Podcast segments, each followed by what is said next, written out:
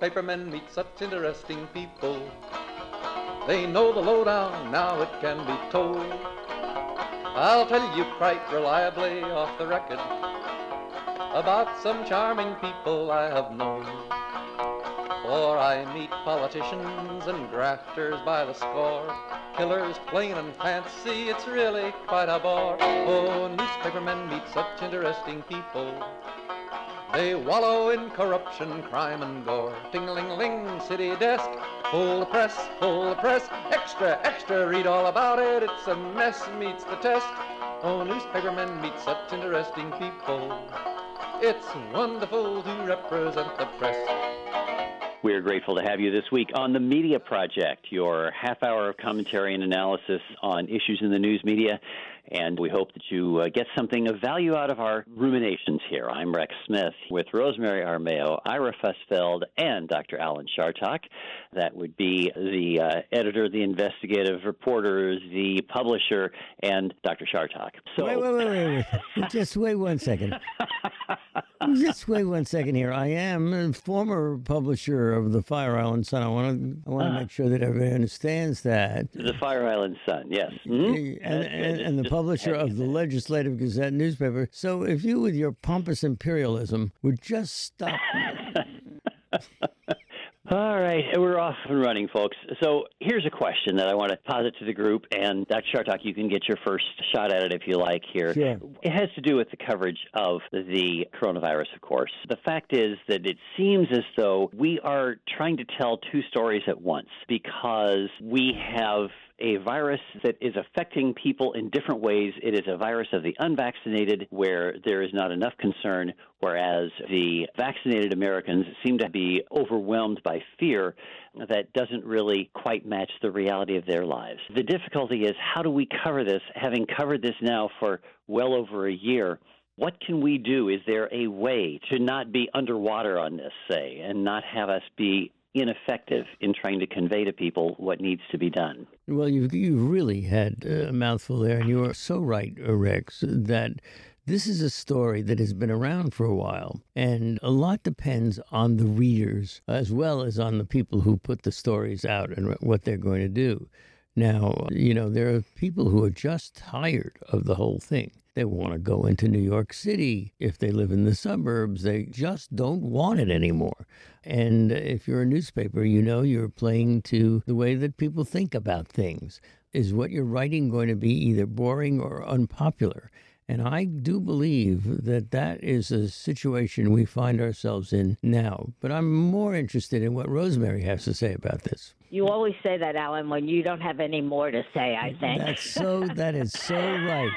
Or, or as the old joke, or as the old joke goes, you found me out. You found me out. And I, I am in a similar situation. It is a very bad problem. We know that people are annoyed with the whole story, with the whole situation that's behind the story. We're just the messenger that gets kicked for it. And yet our job is to keep after it. I think part of the story is that disgust with the whole thing, with the growing impatience, worse than that, mm. of one side for the other. The vaccine resistors are now being blamed, and there's less and less patience with them. No, no more understanding understanding how could they be so sadly deluded. It's like you're messing up things for all of us, and we're sick of it. And that's part of the story that we're covering. And as usual, I think the media has to press ahead, keep covering it, keep seemingly repeat the same stuff because it's been a year and a half of repetition of this now, and we have to just keep doing it. And criticism be damned. Ira, let me ask you to react to this because here's a point that I think makes well what I was trying to say, rambling on, as Alan noted uh, Dr. Nicole Saphier, who is on Fox News, actually said something thoughtful in a tweet. She said, The best path forward that will bring the most amount of happiness and health is if vaccinated adults stop overestimating their COVID risk and unvaccinated adults stop underestimating theirs. But that's hard for us to do as journalists, right? well, I think the coverage, uh, the media coverage writ large, meaning not just print, but broadcast and cable and radio, et cetera, has shifted in a way that mirrors what's going on and the natural reaction in the country. And by that I mean 75%, I believe, is the current figure of Americans who've been vaccinated. Most Americans' lives are more or less back to normal. Yes, they still wear masks if they're concerned when they go in the grocery store, as I did the other day. There are all sorts of regulations that they have to dance around. But I believe most Americans don't believe that the pandemic has ended, but it has reached a point where we can live more or less normal lives. And that is amplified when you see pictures of football stadiums filled with people, most of them unvaccinated, and baseball stadiums and the like. If we were vaccinated, we seem to be safe those who are not vaccinated less so. And as this all relates to coverage, I believe the coverage mm-hmm. reflects that. We're not covering it nearly as high up on the news cycle as we used to, but we're still covering it every day. We're reporting it, but I think that it's fallen almost into the flu category. You know, Ira, I have a few problems with what you just said. First of all, the numbers are not going down, they're going up. There are more people among non-vaccinated people. No, among everybody. In other words, it's true that the people who are non-vaccinated are at the greatest risk, but we also know that there are people who are getting the disease even though they've been vaccinated. And that has to be covered. And it scares the hell out of me. I don't know about anybody else who I've not only had the first shot, the second shot, but now the third shot. And it's a very scary proposition. And if there's anything that newspapers thrive on, it's scary propositions. Well, I don't dispute, and in fact, I said that the media is still covering this story. I'm just saying that it's not the number one story on the nightly news every night. It's become more normal part of our routine, and the country's getting used to it. I don't know. You know, my wife wants to go into New York, and uh, she just is always putting herself, in my opinion, at risk by wanting to do that. Boy, am I going to catch it for this. But I think the job of the press is to say, okay, this is still a very risky proposition, like it or not. It is a nuanced issue, though, which is really difficult to get across. 45% of Americans get most of their news from television, 18% from social media, and that kind of coverage tends to be what gets our attention. It has to be delivered in a quick way to deal with our short attention span. And so, what we're talking about here are nuances. That is, the risk to your wife, Alan, is probably less than what your estimating since she's vaccinated. And, uh, you know, there have been a lot of experts saying we're moving toward a situation where we will be dealing with COVID 19 as we deal with the flu. Some people die from the flu every year fewer than half Americans get the flu shot, though they could protect themselves if they did. And we are moving in this direction where the complexity of the story, the risk to certain people and the lack of risk to others, is really hard for us to convey, especially in an environment where people are getting their news from sources that have to deliver it on a really quick, let me get your attention basis. Well, I've gotten interested in the last couple of weeks looking at arguments from what I consider the other side. I'm obviously pro vaccination. So, looking at the argument from people who attacked Dr. Fauci, who attacked the science, and, you know, the DeSantises of the world. And do they have a point that the media is missing?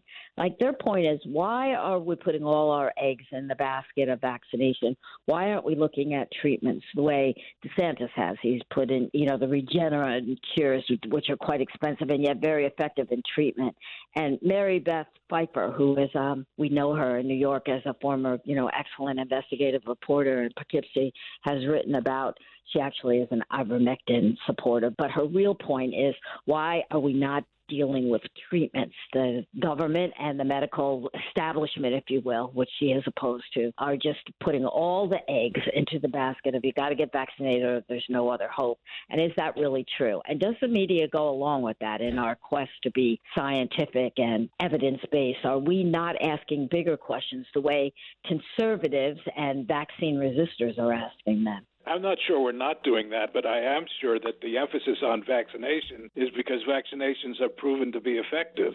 I mean, I think that by all means there ought to be stories on on what might be considered outlier potential cure, but vaccination we do know from history, recent history, they work. I mean, I think a bigger story right now is why there are no vaccinations for children You know, even those of us who have been vaccinated and are of a certain age, we have children and grandchildren who are not vaccinated and ought to be, and we're willing to have them vaccinated. I mean, I just don't understand the science all these many months later that there is not a vaccine that's been approved for use by children. That's a story that I would be going after. Don, I agree with every word Ira said. Well, you sort of skipped over my point, though. I think that Ira is right, but Regeneron also works. It's not a matter of we only tout what works. Regeneron is really expensive, but okay, so are vaccines, and we are providing them free. So there is something odd going on with the way the establishment works and the way we cover it and give approval to some things and disapproval to others or ignore others. Well, we were chastised as a group of media projectors here for some sort of offhand comments that we made in perhaps the last show about ivermectin. And I think I'm probably the guilty party here, referred to this horse dewormer and the difficulty. You were not wrong in that, by the way, Rex. It well, is a horse dewormer. It is a horse dewormer, yes.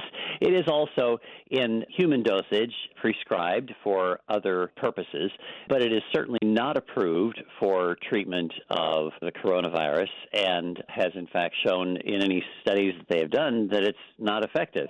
Yet there are some people who have been buying it in veterinary supply quantities and uh, the question that was raised in a letter that we got is did we, in belittling the people who are buying this horse dewormer to treat their virus to offset it, did we jump on that because it helps further the stereotype of the antivirus forces as being ignorant rural rubes or something like that? there is something to that. It's the same with hydrochloroquine, which we jumped on because we don't like Trump. We, the media, don't like Trump, and so we wanted to make him look foolish. But in fact, medically, there was some reason to look at that drug and to see if it had properties that could help in coronavirus. It was not completely off the wall, and the same with ivermectin. And yes, subsequent tests have shown no, it's not effective, don't use it. And people who take doses intended for 1,200 pound horses, I'm sorry, that is a stupid rube, and we're right to call it that. But the idea that we just dismiss things when the other side brings them up, and I'll go back to whether the virus jumped out of Wuhan's lab or was put out by evil scientists in China, we ignored that because we didn't like the source of the information, which was the conservative Republican side. Well, we were also more prone to listen to the scientists. We listened to the CDC, we listened to Fauci, and what they were touting was the established scientific way to go, which primarily meant vaccinations. I mean, how many interviews, if you go back to whenever the virus started, and what was the first question they would ask the experts? When are we going to have a vaccine? And that was what we have been mm-hmm. fixated on. And it just sounds funny to say, oh, yeah, there's this treatment that's given to horses. Humans will take that. I mean, our initial reaction, I would say, understandably is, well, that's a lot of baloney. Except that we were wrong, and even Fauci yes. himself now says, "Oh, we got to keep an open mind," and that's what I'm saying. We initially go in, and we want the scientists to be right. We want the Biden administration to be right, and so we tend to not listen to what the other side is saying. I think that's really dangerous and biased. I'm a little concerned with the other side. The press isn't one side, is it? Well, it's uh, yes, the pri- say. Yeah, I, I think uh, the the media does uh, reflect a bias in favor of science, let's say, uh, and certainly there is. Uh, most journalists are uh, politically to the left of, uh, let's say, Donald Trump and his ilk.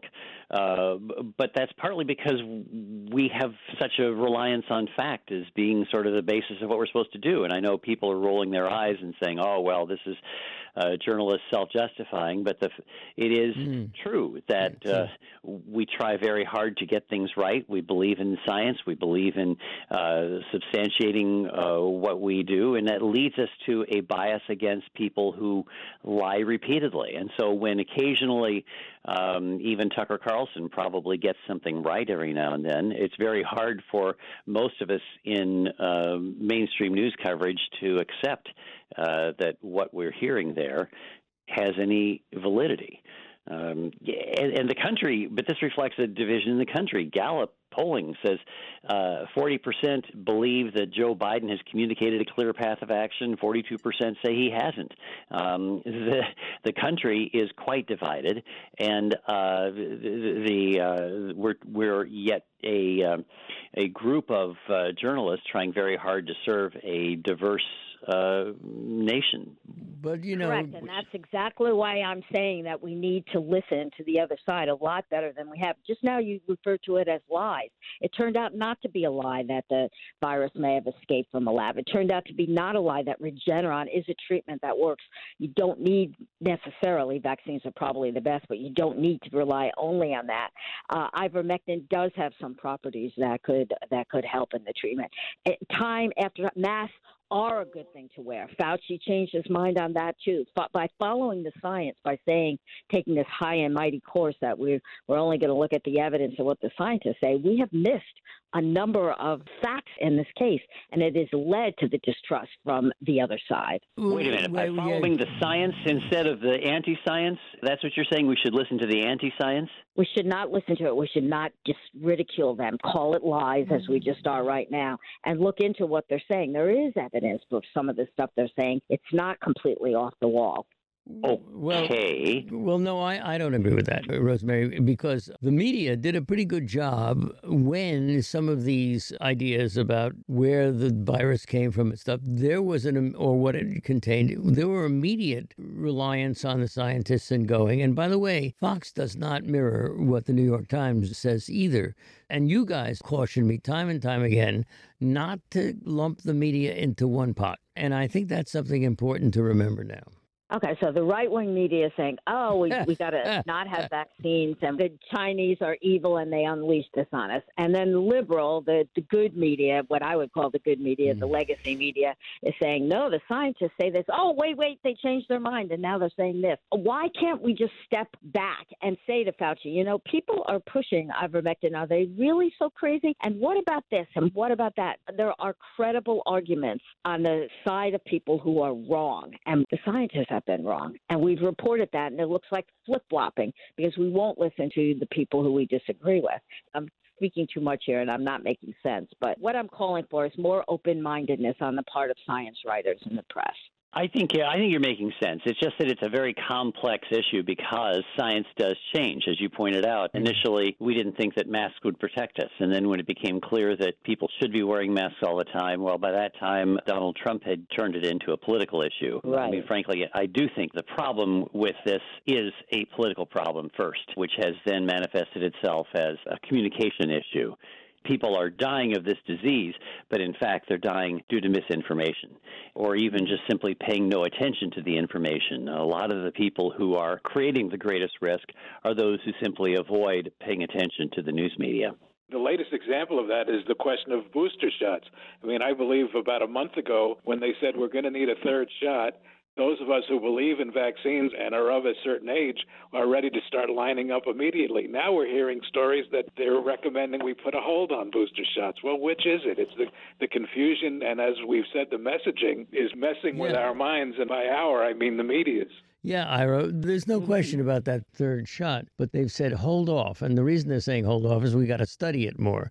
But these are also. That was not their initial point. They didn't say anything about study. They said we're going to get one and it'll be available in October. Yeah, that's true. Now they're mm-hmm. saying hold. And why are you they know, saying? One thing to look at is the hold that misinformation has on people. You you are right. Misinformation is killing people. But why are they misinformed? Because they do not trust the media that's relying only on the scientists. It looks like they're flip flopping. It looks like they're ignoring the other side. Again, an argument for open mindedness, I think, would go a long way. Is Rand Paul right about anything when he talks about Fauci? Is um, is there anything to be said about hydroxychloroquine and ivermectin that uh, that would make the other side think it's such a good deal? We are ignoring that, and no, that no, we're not ignoring that. I think we are appropriately mm-hmm. questioning people who lie to us repeatedly and who are killing people with misinformation. That would be Rand Paul. That would be Fox News. So I think you need to be careful in saying the media needs to pay more attention to the people who denigrate science. I don't think that our job job is to go along with the anti science crusaders. It is to rather try as best we can to reflect the uncertainty of science, which does okay, that's, flop around a bit, that's, right? That's fair. But even look at this letter that came into us. The, our immediate reaction was, who is this guy writing with this stuff? Not, hey, does he have a point? And that's the same. The Rand Paul is not anti-science. He is a doctor. I think he's wrong about a lot of things, but we've never sat down and examined that. Why is he so anti-Fauci? Who should we be trusting? Well, he there is. are stories that could be written about our own confusion. Well, he is because he's a jerk. I mean, that's quite that, that's quite clear. Here we go. Now we got a that good clears analysis. it up. Alan Chartock, Rosemary Armao, Ira Fusfeld, and I'm Rex Smith, and we are the Media Project. You can share your views, media at wamc.org org Here's one from a reader, actually, uh, from a listener, sorry, and Mahopac, who says, I ask you to discuss the media's responsibility to use correct language when reporting on the Texas anti abortion law. First, repeating the law bans abortion after six weeks does not make clear that it refers to the last menstrual period, which means approximately four weeks into the pregnancy, right? And repeating the term fetal heartbeat is incorrect. The medical profession says the fluttering can be heard at six weeks is not by the heart at that point of gestation. You know, this is a very interesting point because the legislation is referred to in Texas as the heartbeat bill. Those who have supported the anti abortion Texas law repeatedly use that term heartbeat when in fact what is being heard there is an electrical impulse in the embryo. There's not a heartbeat, of course, at four weeks. So it is an interesting point that is raised, a correct point, but in reporting about the bill, you always have this difficulty because the terms that politicians apply to things are not necessarily scientific, as we've been discussing, but they are the way they are labeled. And by taking the shorthand, we run the risk of actually purveying an untruth. Well, at the end of the day, the Supreme Court acted, what do they call it, a shadow decision? Rarely. Shadow docket. But, you know, Mhm. hardly transparent, number one. And number two, the end result was to effectively ban abortions in Texas. And I have no knowledge, wouldn't dare to criticize the facts that the letter writer made, but that deeper in the weeds than the basic story, which seems to me has been covered accurately. Well, you know, the United States Supreme Court at this stage of the game is a Trump court. It was appointed, many of them, for their views on abortion. And if the press really had the necessary cojones in all of this, they would say that. They would point it out time and time again that this is not a court. This is something that is very different from what we would expect of a fair and unbiased judiciary. And we're not getting that. I do think that the words matter, and the words in the abortion debate are all euphemisms and public relations pro life, pro choice. Both sides want to portray themselves as being in favor of something when in fact they are pro and anti abortion. Why don't we just say that? And whether you call it an unborn child or a fetus or an embryo, that does make a difference. And she's absolutely right. The fetal heartbeat is not a heartbeat at that at that age, and I think the case, when it gets into the weeds, will point that out. And AOC did a great service when she was countering Governor Abbott, who was arguing that no, no, we're not banning abortion. You have six weeks after you've been raped or you're the victim of incest, and you can get an abortion. And of course, that is biologically impossible because you do not know at six weeks. You're at most two weeks late for a period, and most women who have not ever been pregnant have been two weeks late for a period. So you're not even suspecting a pregnancy then. And she pointed it out. And that's great because it should be women telling these yahoos in Texas how they have messed up this law. And I agree with Alan that I don't think the Supreme Court is going to get us out of this. It's going to be women taking over the debate and trying to set it right. We have a long way to go on this issue. It's a very difficult thing when the label on a law is intentionally misleading. It is Right. referred to by the sponsors as the Texas Heartbeat Act. And we know, as you're saying, this is not actually heartbeat, but I don't know that it's true that we need to do, as Alan says, point out that the Supreme Court is not really a court. It is that. I think that we've had pretty effective coverage showing that this is the impact of Donald Trump's presidency, what we're seeing happening. I don't feel as though journalists have not pointed that out. And the fact that we are here talking about the shadow docket, that this was done in the middle of the night without a full argument on the merits of the case, I think that's been pointed out by journalists pretty effectively. I don't know how you're supposed to do any more than what they've done. Well, well, yeah. I couldn't disagree more. The fact of the matter is, if you poll most people in the United States, they have no idea what the hell you're talking about. They have no idea what went on uh, the court, who appointed the court, and the rest of it. No, this court needs examination by journalists that is thorough and complete and tells the story. Well, I, I, I think don't there's think you're- been that. What'd you say, Fred? I mean, Rex. No, this is Ira Fred. Listen, I, I wouldn't say every story about the Supreme Court lists who the president appointed, which of the judges was appointed by whom, but many of them do. I can read any number of stories where it says, you know, Kavanaugh appointed by Trump or so and so appointed by Obama. So I don't believe the use of the word never is accurate there. But You're it, a journalist. It, it certainly it's not done every time. You're a journalist, Ira. You went to college. You are among the elite in the United States who read this stuff and understand it. But I don't think we as journalists do right by letting people know at every level of our society what's really going on here. Well, the, the real point also is that this is a court purposefully and deliberately set up to go exactly. after Roe v. Wade. Trump exactly. promised that he was going to look for justices that would overturn or be willing to overturn.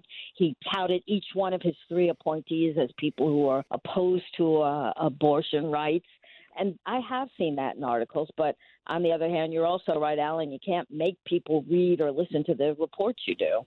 I don't know what the media is supposed to do about those who ignore the news. Do a better job. Do a better job. I don't know. That's a wonderful charge. The problem is you have to be quick and superficial. Once again, remember that percentage of Americans who get most of their news from television, they want it in bites. And when we're talking about science, we're talking about the way a court operates. These are complex issues, and we just don't have a patience for that anymore. We have people who react to sloganeering, and unfortunately, thank you, Rupert Murdoch, we have a media ecosystem now that is focused more on getting a political point across than getting information that is accurate into people's hands. I really think the denigration of the media ecosystem began with the creation of Fox News, might not have been as bad as it is now in America if it weren't for the way Rupert Murdoch influenced the media overall starting 15 years ago if you're not watching the series called Gossip, it's a four part series on Showtime, which very heavily focuses on the New York Post and on Murdoch. I recommend it. It's an eye opener. Yeah, terrifying, as a matter of fact. It shows how we got to where we are. Exactly, Rex. And for those of us who are a little older, and I am,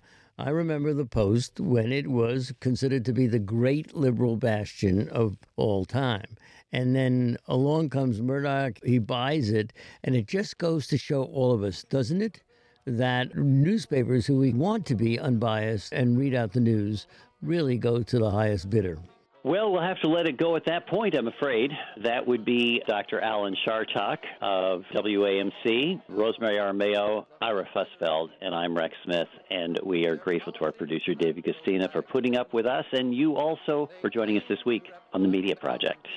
The Media Project is a production of WAMC Northeast Public Radio. Alan Chartock is CEO of WAMC, Professor Emeritus at the State University of New York, commentator, columnist, and author. Rex Smith is the former editor of the Albany Times Union. Rosemary Armao is an investigative journalist and former chair of the Department of Journalism at the University at Albany. And Ira Fusfeld is the publisher emeritus of the Daily Freeman. You can listen to or podcast the Media Project anytime at WAMC.org or just download the WAMC app for your iPhone or Android at the Play Store today. Thanks for listening.